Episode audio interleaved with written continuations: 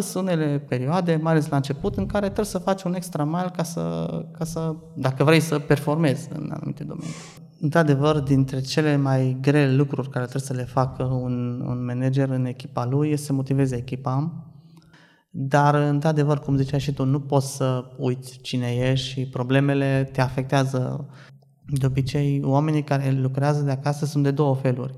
Sunt oamenii care vor mai mult și acolo e o chestie înțeleasă, limitată de timp, că vrei mai mult de la tine, vrei să înveți mai repede și atunci pentru aia lucrezi de acasă, și sunt oamenii care lucrează de acasă că nu reușesc să termine ce fac la lucru.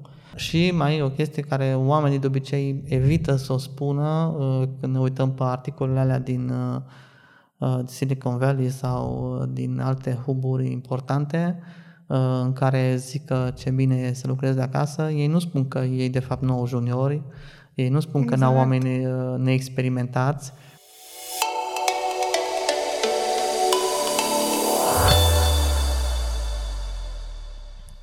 Bună tuturor! Numele meu este Naomi Pentiel și sunt Community Manager la Oradea Tech Hub.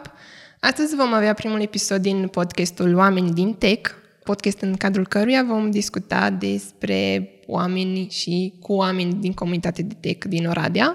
Vom încerca să aflăm detalii despre viețile lor din punct de vedere profesional, dar și personal, detalii care i-au ajutat să aducă un plus în companiile în care lucrează și să devină niște oameni de succes. Astăzi am plăcerea să-l am alături de mine pe Vlad Șanta. Câteva cuvinte despre Vlad. Îi place foarte mult să fie tătic, îi place să călătorească și să viziteze, îi place să vadă lucrurile că evoluează și în același timp să știe că și el a contribuit la evoluția acestora. Iar în ultimul rând îi plac foarte mult problemele și să creeze soluții. Și asta făcând totul sub stres, dar despre asta vom discuta mai multe ulterior. Vlad, îți mulțumesc că ai acceptat invitația noastră. Vom discuta imediat mai multe despre tine. Până atunci, mulțumesc încă o dată pentru că ai acceptat. Mulțumesc că m-ai chemat. Ok, Vlad, să discutăm puțin despre tine. Cine este Vlad Șanta? Ce faci? Nu știu, ce ai studiat înainte? Dacă puteai să-mi dea câteva informații pe care de obicei nu le dai altor oameni sau foarte puțini oameni cunosc detalii astea despre tine, așa că noi am vrea să aflăm informațiile astea care sunt ascunse acolo foarte bine, știi? Dar noi am vrea să le scoatem la lumină și să vedem exact cine este Vlad Șanta. În regulă. Nu mi-am adus jurnalul din copilărie să citesc din el, dar o să încep puțin așa cât de cât relevante, cu date relevante. Am făcut liceul de mate informatică în Marghita, apoi la facultate am venit în Oradea, la IETI. În timpul facultății deja m-am angajat în IT și pot să zic că atunci am început să prind drag de sectorul ăsta. Și ce te-a determinat să alegi facultatea de informatică? Aveai niște pasiuni când erai mic sau îți plăcea să te joci cu calculatoarele? Nu știu exact dacă aveai un calculator acasă sau vedeai undeva la televizor. Da, asta e o poveste destul de interesantă. Primul meu calculator l-am avut, cred că în clasa 8-a, dar m-am îndrăgostit de el undeva prin clasa 3-a, când am fost în vizită la un verișor și el avea un calculator. Țin minte că atunci era, la vremea aceea, era preț de o Dacia un calculator. Wow. Și verișorul acesta și l-a cumpărat. Și când l-am văzut și am început să văd ce face, am zis, eu când o să fiu mare, nu știu ce face ăsta, dar eu pe ăsta o să lucrez. Și atunci așa se numea meseria asta, se numea informatician. Și toată lumea care mă întreba ce vrei să te faci când o să fiu mare, o să mă fac informatician. Și abia în clasa 8 am reușit să am un calculator. Am început eu să fac și altceva în afară de jocuri. De aceea am și plecat la un liceu de mate informatică, unde mi-a plăcut foarte mult informatica și am început să programez, dar așa la nivel mic, cum se făcea în liceu. Și învățai singur sau care erau metodele prin care În afară de ceea ce făceai la școală. Da, pe vremea aceea nu aveam și nici n-am avut până când am plecat de acasă, internet acasă, deci ce făceam? Făceam doar din cărți, cărțile de la școală, mergeam la sfârșitul cărții unde erau chestiile avansate sau care nu se predau la școală și încercam eu să le fac. Iar la școală, la laborator de informatică, unde aveam și internet, puteam să mai învăț și altceva. Dar era foarte tabu. Chiar dacă poate în orașele mari era probabil, începea să prindă mai tare contur meseriile astea, era destul de tabu. Ce face un programator? Ce codează? În ce limbaje? Era destul asta de... și acum cred că e destul. Vreau să devin programator, dar de fapt nu știi cu ce se ocupă exact, da.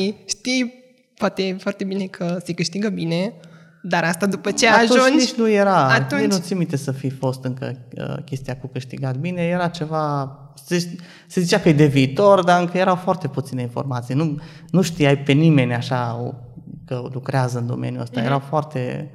Începea să prindă contur, dar era încă tabu.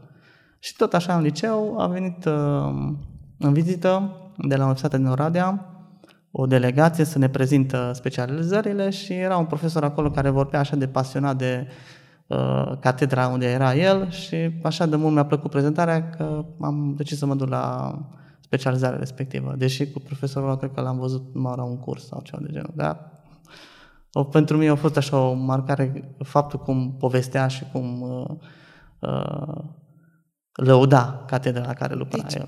Încă o dată vedem ce important e să fii pasionat de ceea ce faci și mai ales asta e în drumă și motivează și pe alții să facă, să calce pe urmele tale, practic. Da, tot timpul am fost atras de oameni care sunt pasionați din diferite domenii, nu neapărat din IT, și am început să-i urmăresc, fie că online, fie că când am avut ocazia să întâlnesc fizic.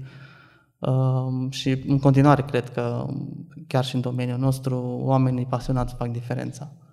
Exact. Bun, deci ai venit la facultate.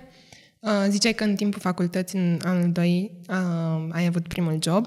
Da, am început ca și tester, part-time, la o agenție web și mi-a plăcut foarte mult și tot puneam tot felul de întrebări și project managerul care se ocupa de mine a zis că dacă nu aș vrea să învăț, să mai dea să învăț sau să învăț eu part-time sau să învăț pe lângă, să devin programator.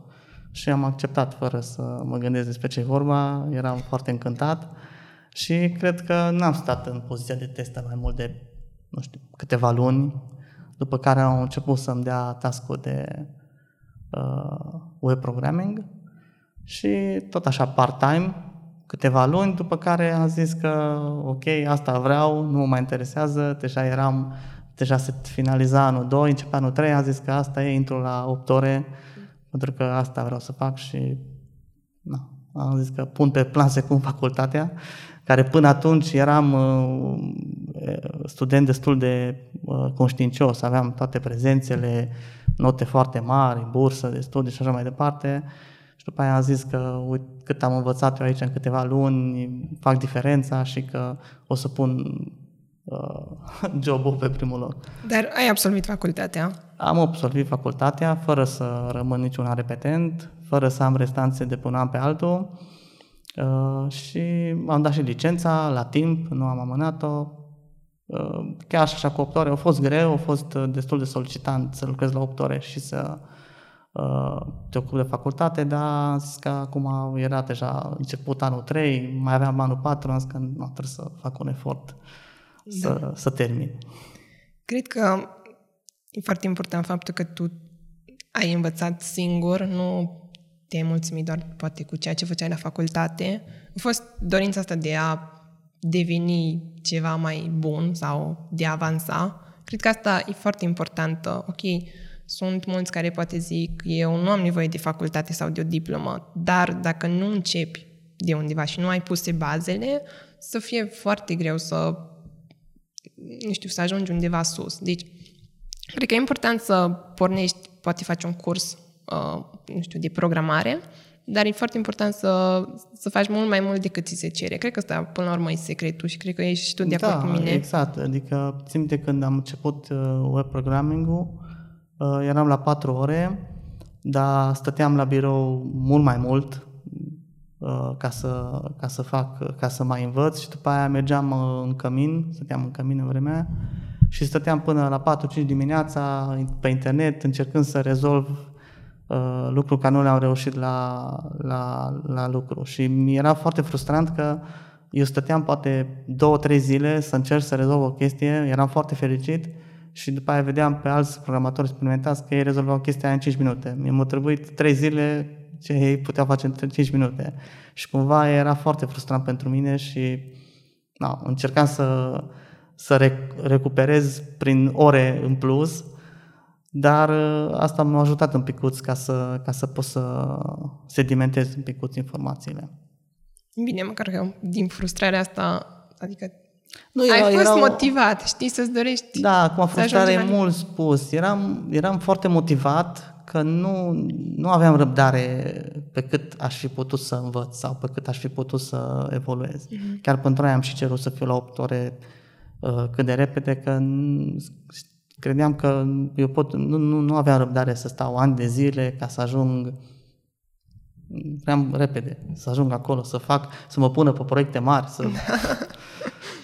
Da, deși cred că cel mai bine e să fie un echilibru, știi, să îți dai seama la ce nivel ești și ok, să țintești sus, dar totuși să ai răbdare cu tine, pentru că altfel o să pui prea multă presiune, poate. Da, și asta e adevărat, dar totuși îți de părere că sunt perioade în viața fiecăruia când au posibilitatea să le facă asta. De exemplu, acum n-aș mai putea să stau nopțile să recuperez dacă aș schimba domeniul sau ceva de genul. Atunci nu aveam familie, nu aveam... aveam foarte puține lucruri care să mă țină și atunci era cumva... E ok că în unele perioade să aloci mai mult timp, dacă poți. Da. Adică, într-adevăr, nu trebuie să fie o chestie de viață, dar sunt unele perioade, mai ales la început, în care trebuie să faci un extra mile ca să dacă vrei să performezi în anumite domenii. Exact. Da, deci ai început ca tester, apoi ai devenit... web developer. Da, și apoi... Ce s-a întâmplat? Apoi am plecat... Eu când lucram ca web developer... am început să lucrez, Mobiversal chiar atunci se înființase. Tu acum, am omis să spunem asta la început, dar tu acum ești CEO la Mobiversal. Da. Vom povesti mai ulterior despre ceea ce faci. Mobiversal chiar atunci se înființase și ei aveau doar divizie de mobile și au externalizat către noi partea de web și am început să lucrez pe un proiect de-a lor.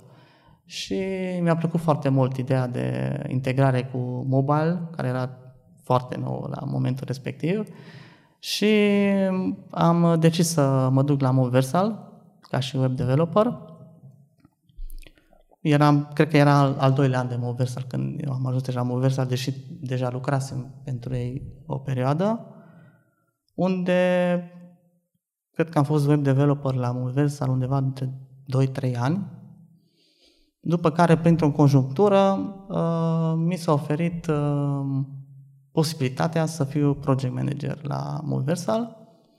Nu știam atunci ce înseamnă project manager, deși aveam project manager, nu știam exact ce responsabilități, dar eram așa de încântat de faptul că mi se oferă poziție de avansată și am acceptat fără să întreb ce trebuie să fac. Și abia după câteva zile am început să întreb ce trebuie să fac, dar a fost foarte interesant, a fost cumva... Mi-am asumat că dacă merg pe calea asta o să renunț la development și eu m-am gândit puțin la chestia asta și am zis că e ok, cred că am mai multe căi de aici și mai multe crescut din partea asta și m-ar place să încerc. Și am început ca și project manager, mi-a plăcut foarte mult. Au fost foarte multe provocări la început, că eu am crezut că doar trebuie să managezi proiectul, dar de fapt trebuie să managezi oamenii, exact, să clienții. Da, și... erai om tehnic, practic, și acum trebuia să te ocupi și de ceilalți oameni. Și cum a fost, practic, tranziția asta? Cred că erau multe skill-uri pe care poate nu le aveai la momentul respectiv. Da, cu siguranță. Am avut norocul că am fost mentorat, deci nu a fost o chestie care am fost aruncat în cușca leilor și descurcă-te. Am avut noroc de o mentorare foarte îndeaproape și inclusiv și acum, în continuare, cred în chestia asta și în continuare sunt mentorat în ceea ce fac, dar atunci am avut o mentorare mai accelerată, să spun așa. Au fost foarte multe lucruri care nu mă așteptam, dar cumva am simțit că iau de la zero, cum a fost situația când am devenit web developer, am simțit că iau de la zero și iară însuflec mâinile și încep înapoi să învăț. A fost ca și o resetare pentru mine, că era cu totul ceva nou, trebuie să citesc, să mă interesez, să fac overtime, să zicem, chiar dacă era greu de contorizat ce overtime, că stăteam să mă interesez sau să mă întâlnesc cu cineva, să întreb cum fac ei sau și așa mai departe. Și cum s-a schimbat relația ta cu colegii tăi? Pentru că înainte erai unul de-a lor, să zic așa. Da. Deci scriai cod cu ei, însă acum cred că, nu știu, cum te percepeau? Pentru că într-un fel tu îi controlai, să zic așa, adică vedeai, nu neapărat îi controlai, dar totuși erai responsabil pentru ceea ce făceau și trebuia să ții totul în control. Da, a fost un proces destul de lung. Bineînțeles, pentru oameni care veneau noi era mult mai ușor. Da. Pentru oameni care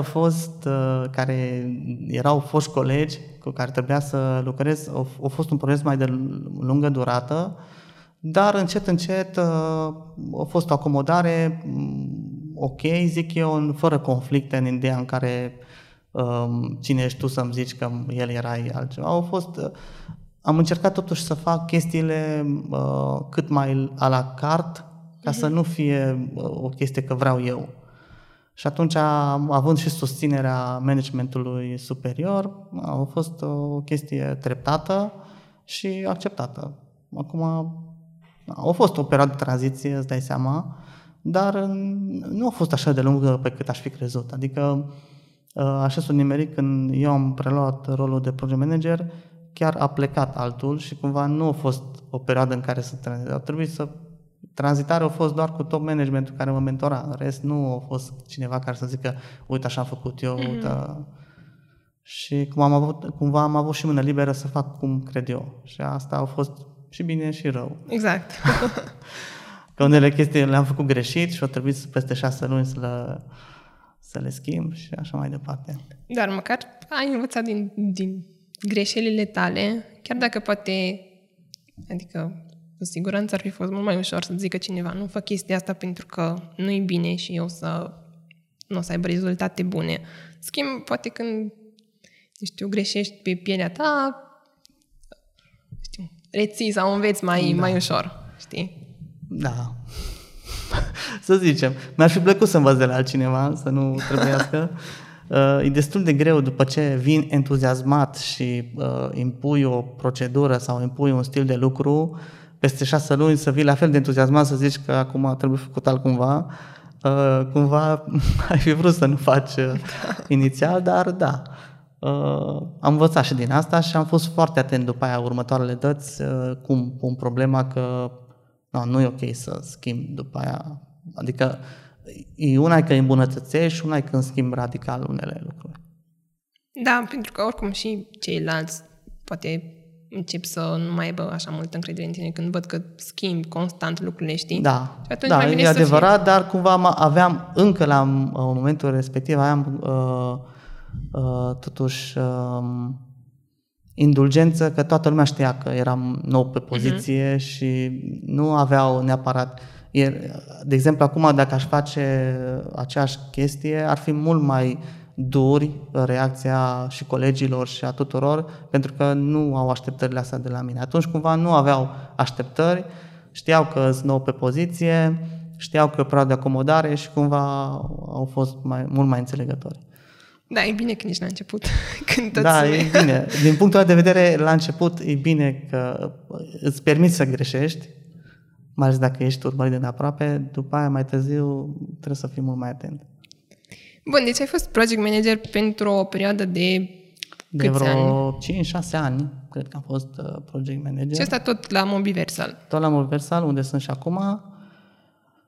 Între timp, mi s-a oferit posibilitatea, care la fel de entuziast și fără să pun prea multe întrebări am acceptat-o, să devin partener în Mobiversal și ulterior să devin COO. Asta s-a întâmplat și cu niște schimbări în Mobiversal care au dus la modificările astea și la fel de entuziast am zis că da, sigur, trebuie să ne descurcăm. Deja la partea asta am fost mult mai încrezător, chiar dacă am fost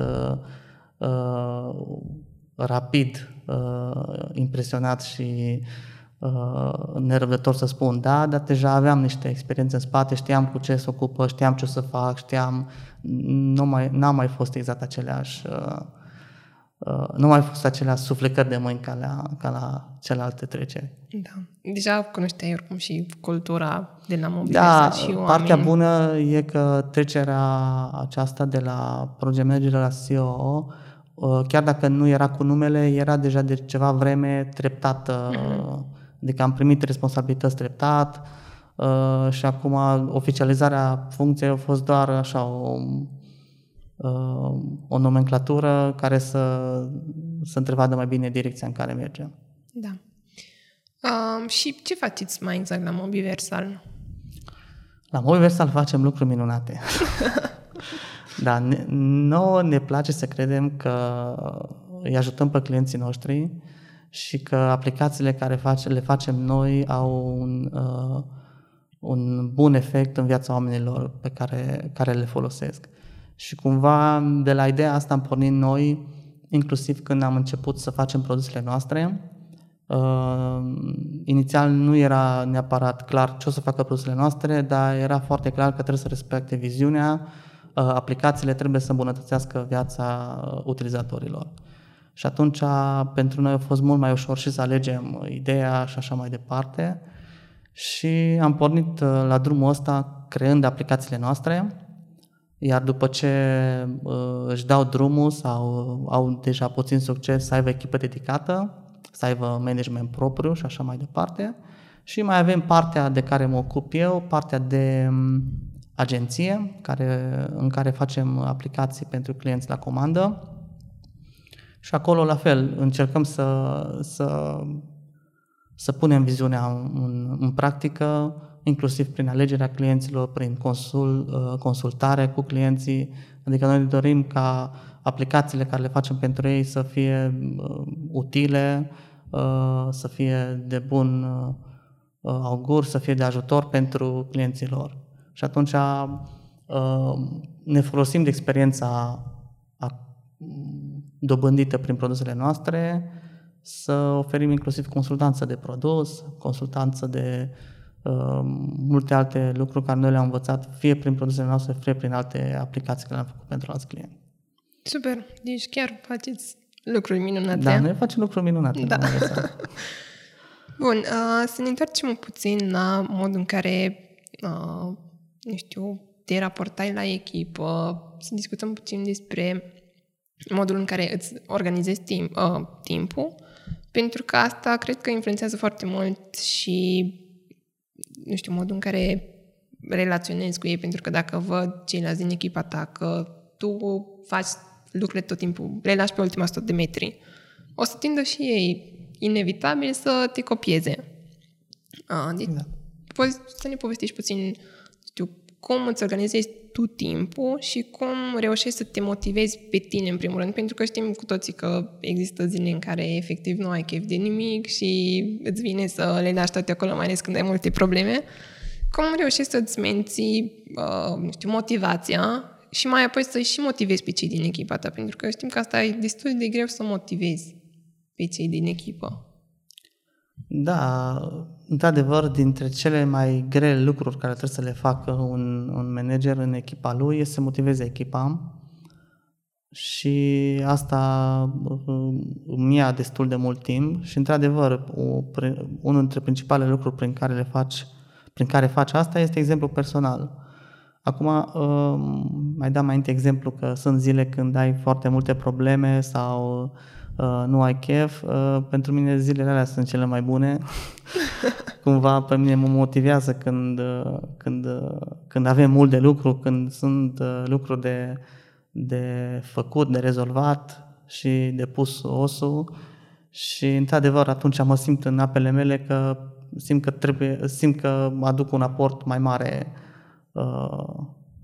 companiei. Adică dacă totul merge bine, nu că nu ai ce face, și atunci ai ce face, dar atunci cu adevărat simți că rezolvi chestii, găsești soluții și dacă și prin asta reușești să le arăți colegilor că cum se fac lucrurile sau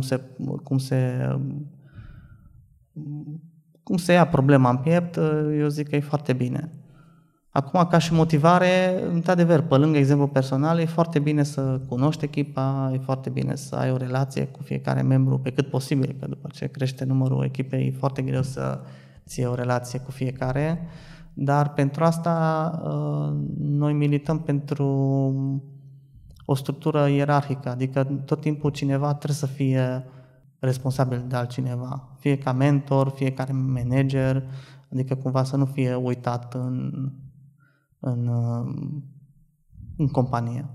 Adică, de exemplu, eu, pe persoanele cu care lucrez direct, sunt responsabil de mentorarea lor, ei pe următorii și așa mai departe, tocmai în ideea în care să fie toată lumea acoperită și să aibă acces la asta. Și, într-adevăr, trebuie e un efort în plus pentru noi să ne asigurăm că oamenii pe care noi mentorăm și mentorează mai departe au înțeles corect viziunea, valorile companiei, tocmai ideea în care să mentoreze corect sau să motiveze corect exact. Colegii noștri. Ziceam mai devreme că e foarte important să-i cunoști pe cei din echipa ta. Cât de important crezi că este să știi, nu știu, și detalii din viața lor personală, de exemplu? Pentru că se zice foarte des că atunci când pășești pe ușa de la birou, să-ți lași problemele la ușă, știi? Problemele personale. În schimb, lucrul ăsta nu consider că e posibil, pentru că, până la urmă, eu, Naomi, sunt aceeași ca și cea care sunt acasă, știi? Deși sunt la birou. Dar cât important crezi că este să ai o relație cu cei din echipa ta, din oamenii de care ești responsabil, să cunoști, practic, uite, zice cineva, copilul meu e bolnav și am nevoie de mai multă înțelegere din partea ta, pentru că știu că trebuie să fac task-urile, să le fac foarte bine, dar acum efectiv nu reușesc, știi? Cât, nu știu, timp trebuie să dedice cineva care e team lead sau project manager să aibă o relație mai adâncă cumva, să nu fie doar strict profesională. Deși și aici există un echilibru, știi? Să nu devină nici chiar relație de prietenie, dar să știi anumite detalii despre cei din echipa ta. Da, eu cred că lucrurile personale, într-adevăr, în mare parte trebuie lăsate acasă. La fel și, de asemenea, cred că lucrurile profesionale trebuie lăsate la lucru. Dar, într-adevăr, cum ziceai și tu, nu poți să uiți cine ești și problemele te afectează. Adică ar fi foarte fain ca cineva când ajunge la lucru să uită că are problema acasă, doar că în realitate nu se întâmplă.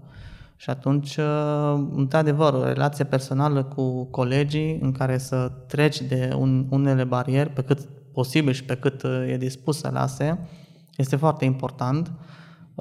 Într-adevăr, relația asta vine cu încredere. Adică nu te poți aștepta ca un coleg să zică că are o problemă cât timp tu nu ești destul de transparent sau deschis față de el. Adică cumva trebuie să fie din ambele părți încrederea asta, să știe că dacă el îți comunică o problemă, tu o să încerci să rezolvi, nu neapărat că o rezolvi, că nu poți să le rezolvi pe toate, dar măcar sau îl înțelegi sau că îi oferi un suport. Și odată ce tu reușești să transmiți asta, o să vină natural. Adică niciodată nu am încercat să aflu problemele cuiva fără să fiu lăsat sau să forțez. Adică dacă vrea să-mi spună, îmi spună, dacă îl simt că, într-adevăr, și sunt oameni care nu vor să spună și se vede pe ei că au o problemă, sunt defocusați, îi apasă ceva, încercăm să discutăm cu ei, să vedem dacă pot, este care vor să deschidă, este care nu, dar important e să se simtă ascultați și să simte că cineva le pasă de ei. Adică nu neapărat trebuie să spună problema, exact, cât faptul că tu ți-ai dat seama că el are o problemă și îi oferă o posibilă soluție. Zici, uite, mi se pare că ești puțin defocusat, nu vrei să-ți iei jumătate de zi liberă sau du-te, odihnește-te puțin, revină mai târziu, asta dacă nu vrea să spună.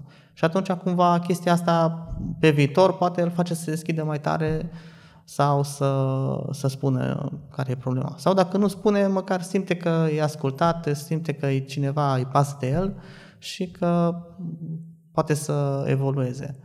Într-adevăr, nu toți oamenii, cum și în domeniul nostru, mulți sunt introvertiți, care nu spun sau nici nu se văd pe ei ca o problemă, că aia cumva e mai grav. Că pe oamenii care vezi ca o problemă, cam îți dai seama. Deci care nu vezi și nu știi și te trezești peste câteva luni că clachează sau că pleacă, că nu... Na.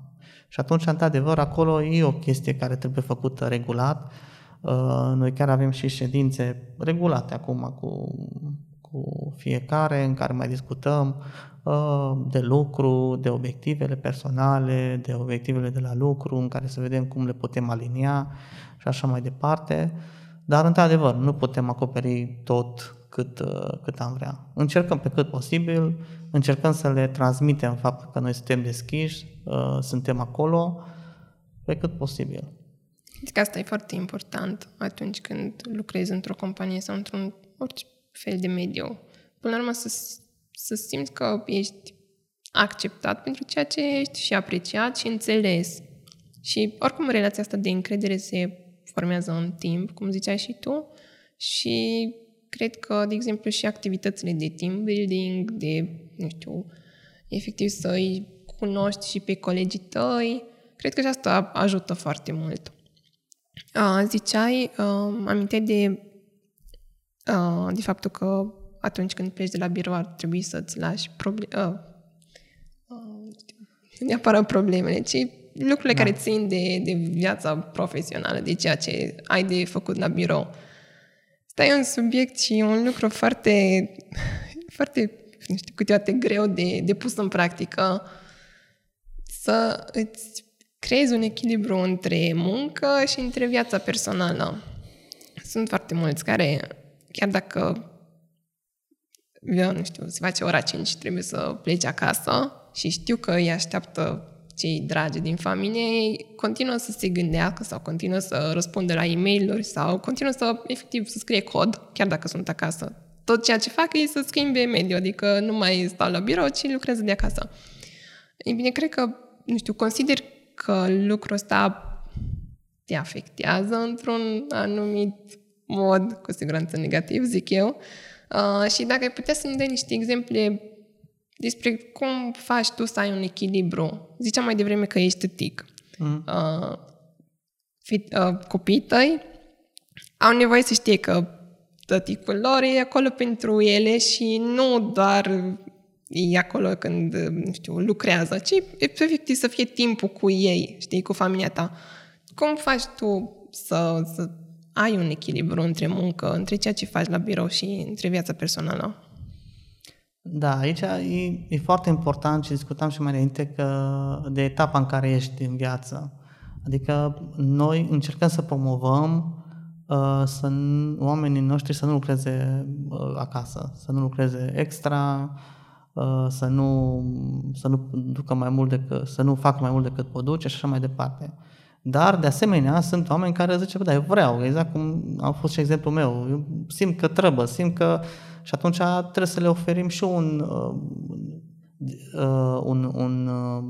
un respiro pentru ei. Adică dacă tu crezi că vrei să lucrezi 24-24, o să vezi că peste un an o să te plictisești, o să-ți iei înapoi. Dar există și posibilitatea aia. Noi încurajăm să nu o facă pentru că știm unde duce. Și eu personal sunt încerc să fiu foarte riguros cu chestia asta. Eu, de exemplu, nu-mi duc laptopul acasă aproape niciodată, nici în timpul săptămânii și nici în weekend, doar în situații în care știu că o să plec undeva și o să am nevoie de laptop sau ceva de genul, dar rest foarte mici șanse, de obicei laptopul rămâne la birou. Încerc telefonul, într-adevăr pe telefon am acces la mail, la tot ce am nevoie, deci nu am neapărat nevoie de laptop. Încerc și dacă citesc mail-urile, că inevitabil citesc mail-urile, dar încerc să nu răspund în afara programului pe cât posibil. Doar îți oprești notificările de la celelalte aplicații? Telefonul meu e non-stop pe silențios. Nu, eu decid când mă uit la el. Da. Asta și în timpul serviciului, mai ales că cu laptopul în față nu am nevoie să vină notificări. Dar da, și la telefon citesc mail-urile și în cel mai rău caz, dacă există o chestie de urgență, revin cu mail a doua zi sau îi spun o să revin mâine sau revin, nu știu, depinde de situație, dar încerc pe cât posibil să nu lucrez deloc de acasă și zic eu, mare parte chiar reușesc. Acum sunt situații excepționale că sunt niște urgențe, dar de foarte multe ori când am plecat acasă mă întrerup de la asta. Acum, într-adevăr că stresul, că de fapt ăla e mai greu de acoperit, nu faptul că nu mai lucrez, stresul cu care vii de la lucru să-l uiți la lucru. Adică dacă după o zi grea vii acasă să ai puterea să mai zâmbești sau să te joci, sau ăla este mai greu de implementat și acolo fiecare trebuie să-și găsească un picuț de motivație să facă chestia. Pe mine mă motivează fetițele mele, când le văd știu că trebuie să fiu cu ele și uit atunci mai ușor de lucru. Probabil dacă n-ar fi ele, aș rămâne încă câteva ore stresat, dar încerc cât de cât să fac chestia asta și să-i conving și pe colegii mei sau să le predic chestia asta și la colegii mei că ăsta trebuie să fie modul de lucru în care vii la lucru, stai 8 ore, îți termin tot, pleci acasă, te ocupi de familie, de hobby-uri și așa mai departe. Da, e foarte important. Cu mențiunea că ceea ce, de asemenea, încercăm să convingem oamenii că, de obicei, oamenii care lucrează de acasă sunt de două feluri. Sunt oamenii care vor mai mult și acolo e o chestie înțeleasă, limitată de timp, că vrei mai mult de la tine, vrei să înveți mai repede și atunci pentru aia lucrezi de acasă, și sunt oamenii care lucrează de acasă că nu reușesc să termine ce fac la lucru.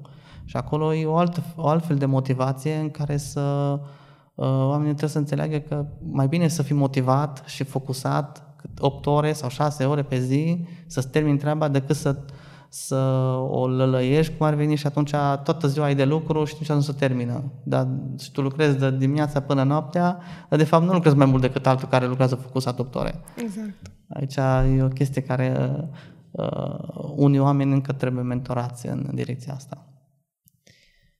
Și acum suntem în perioada asta de pandemie, în care bănuiesc că și tu ai avut o perioadă în care ai lucrat de acasă. Foarte puțin. Foarte puțin. Foarte fain pentru tine. Dar cred că pentru cei care lucrează tot timpul de acasă, provocările sunt mult mai mari, adică e mult mai greu pentru ei să aibă un echilibru, știi, atunci când te trezești, te schimbi, dacă te schimbi sau rămâi în pijama și începi să lucrezi. Dar, efectiv, poate și uiți și nu mai știi ce oră e și tot continui să lucrezi și nu știu, nici cei din familie, poate dacă ai copii, nu înțeleg că tu, de fapt, lucrezi și cumva un haos, de obicei. Deci, trebuie, când ai lucrat de acasă, care au fost, nu știu, limitele pe care ți le-ai impus sau cum reușeai să faci diferența între ok, acum stau și lucrez, mai apoi să stau cu familia și cum i-ai făcut și pe ei să înțeleagă faptul că tu de fapt lucrezi, știi? N-am reușit. N-ai reușit? N-am reușit. Tocmai pentru aia în perioada când a fost full lockdown, atunci a fost singura perioadă când am lucrat de acasă. După aia, cum s-a putut, cum m-am întors la lucru? Era foarte greu din cauza că da, într-adevăr, ține de disciplină, ține de Când lucrezi acasă, sunt două lucruri care se întâmplă. Unul îi fie lucrezi prea mult, că nu știi să te oprești, fie ești distras și nu lucrezi și de fapt lucrezi mai mult, că, adică ai impresia că lucrezi mai mult, dar de fapt ești tot întrerupt, că sună cineva, ai de făcut ceva sau îți găsești ceva sau așa mai departe. No, eu am fost a doua variantă în care eram foarte întreruptor cât aș fi încercat, inevitabil, trebuia să mă schimb camera, că trebuia să o culce pe aia mică, dacă tot ești acasă nu mergi să faci, era foarte greu chestia asta și eu cred, adică mi-e foarte greu să contorizez, mi se pare că în perioada aia lucram mai mult, dar e și foarte greu să contorizez, că eram foarte întrerupt și asta, unele chestii care le puteam controla și unele nu. Acum, într-adevăr, e și varianta în care, cum ziceai tu, că nu te mai poți opri, că nu știi când să te oprești dacă lucrezi de acasă, oricare dintre variante, și mai este o a treia variantă în care freci menta și nu prea lucrezi. Noi și eu suntem adeptul să lucrăm față în față. Îi stimez pe cei care pot să lucreze de acasă și sunt destul de disciplinați să poată să facă asta eficient, dar cred că lucrul de acasă se potrivește foarte mult persoanelor deja mult mai experimentate și disciplinate. E foarte greu ca junior, ca om care ai nevoie de mentorare sau om care trebuie să mentorezi sau om care trebuie să înveți, să lucrezi de acasă rupt de colegi. Cumva, cel puțin în domeniul nostru, mi se pare foarte greu să faci chestia asta și de multe ori chiar imposibil. Dar, într-adevăr, se potrivește work remote pentru persoanele foarte disciplinate, experimentate, care nu trebuie neapărat verificate. Cumva, chestiile astea sunt mult mai apropiate pentru stilul lor de lucru. Cum la noi un proces continuu de mentorare, e foarte greu să lucrăm de acasă. Adică noi avem foarte multe ședințe, foarte multe, inclusiv sesiune de învățare, în care cineva prezintă ce-a făcut și așa mai departe, în care altcumva relaționezi cu oamenii când îi vezi expresia feței că nu o înțelegi sau că îl vezi acolo pe un scaun și nu-ți dai seama că nu te poți uita la toate fețele după ecran. Da. Adică chestiile astea sunt foarte greu de cuantificat, cât pierzi că nu ești față în față. Noi am văzut că se pierde și atunci noi am decis și, într-adevăr, majoritatea colegilor noștri vin la lucru zi de zi. Mm-hmm. Ziceai mai devreme de cei care nu au experiențe și sunt, la început de drum. Am discutat și eu cu mai multe persoane de genul și îmi ziceau că eu vreau să lucrez de acasă pentru că nu mă mai trezesc așa de vreme să merg la birou, nu mai, aștept autobusul dacă nu am mașină, nu mai stau în trafic dacă am mașină și tind efectiv să vadă lucrurile, doar partea bună. Dar e foarte greu, cum ziceai tu, și dacă îți lipsește și disciplina și nu ești obișnuit, sau poate că dacă ești obișnuit și zici, ok, eu vreau să ajung într-o lună să fiu la nivelul ăsta, poate că ajungi, dar așa generalizând, cred că e foarte important pentru cei care își doresc să învețe mai mult, să se înconjoare efectiv de oameni care au mai multe experiențe și să fie interacțiunea asta umană până la urmă, pentru că și asta e foarte importantă. Până la un moment dat, efectiv, te saturi de doar online și să vezi acolo pe ecran niște fețe. Deci, tu recomanzi să... Da, noi recomandăm și chiar implementăm lucrul acesta. Într-adevăr, suntem conștienți că situația actuală o să ne forțeze să lucrăm cu unii remote, cu unii hibrid, cum deja și avem o parte hibrid, adică vin câteva zile stau de acasă, dar într-adevăr noi vedem mult beneficiile lucrului fizic și asta și din cauza stilului nostru de lucru. Da, și mai e o chestie care oamenii de obicei evită să o spună când ne uităm pe articolele alea din Silicon Valley sau din alte hub-uri importante în care zic că ce bine e să lucrezi de acasă. Ei nu spun că ei de fapt nu au juniori, ei nu spun că n-au oameni neexperimentați, ei de obicei își permit să ia oamenii cei mai de top și atunci, într-adevăr, la oamenii de top nu se simte așa tare lipsa asta de prezență fizică.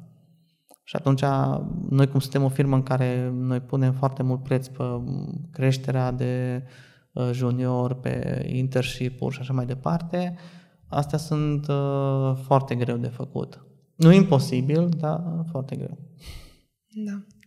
Bun, deci am aflat și am discutat despre cum era Vlad în trecut, cu ce faci acum și cum ești acum, și acum am vrea să aflăm ce planuri ai pentru viitor. Cum te vezi tu, nu știu, în 5 sau 10 ani? Știu că asta e, de fapt, de obicei o întrebare pe care o primești la un interviu, dar da, sunt sigură că ai niște planuri sau unde, în ce direcție vrei să mergi sau ce anume faci ca să ajungi acolo? Mie îmi place foarte mult ceea ce fac. Nu mă văd făcând altceva și nu mă văd plecând de aici pentru altceva. Chiar cred că încă mai sunt foarte multe lucruri care trebuie făcute și modul în care rulează acum agenția și Mobiversal încă mai are mult de crescut și mai are încă loc să crească și să evolueze și mă văd parte din creșterea asta, adică vreau să pun mâna și cotul și piciorul la creșterea cât posibil a companiei și a partea de agenție de care mă ocup eu. Și ce faci mai exact? Adică, nu știu, poate, cum ziceai că ai niște mentori care te ajută să îți atingi, practic, obiectivele. Pe lângă asta, citești mult, oare? Asculți, nu știu, podcast-uri sau... Da, acum încerc să citesc. Citesc mai puțin decât m-aș fi dorit, dar mai nou ascult audiobook-uri. Mi se pare mult mai la îndemână în situațiile moarte. Când conduc, când adorm fetele, trebuie să stau cu ele puțin în cameră, o jumătate de oră sau ceva de genul, mai ascult sau cumva mă lărgește un pic cu plaja. Cititul necesită liniște, necesită un bec, necesită atenție, pe când un audiobook poți să faci și când conduci, când e întuneric sau așa mai departe. Dar încerc să fiu la curent cu asta, cu știri din domeniu, cu multe alte lucruri care cred pe mine că mă ajută. Dar ca și Mobiversal, noi aici, într-adevăr, noi vrem să facem lucrul ăsta de creștere, inclusiv prin creșterea unor departamente, prin partea asta de consultare, care încercăm să le oferim clienților noștri, prin modul în care reacționăm cu ei, prin modul în care vrem să recrutăm și să creștem. Ne place să credem că noi o să facem lucrurile mai bine decât alții și atunci cumva asta ne motivează să mergem mai departe și să știm că mai este mult de făcut. Dacă... E bine să țintești așa sus. Da, știi? Să fie un obiectiv care nu se termină niciodată, adică să fie un ideal spre care tinzi. Adică să fii din ce în ce mai bun, nu se termină niciodată. Să fii ca și anume de bun, ăla se termină, ești ca și ăla, ai terminat. Da, așa e. Bine, Vlad, îți mulțumesc foarte mult pentru discuția de azi. Îți doresc mult succes în tot ceea ce faci. Mulțumesc și eu de invitație. Și ne vedem data viitoare cu un alt episod din podcastul Oameni din Tech. Până atunci, să aveți o zi faină!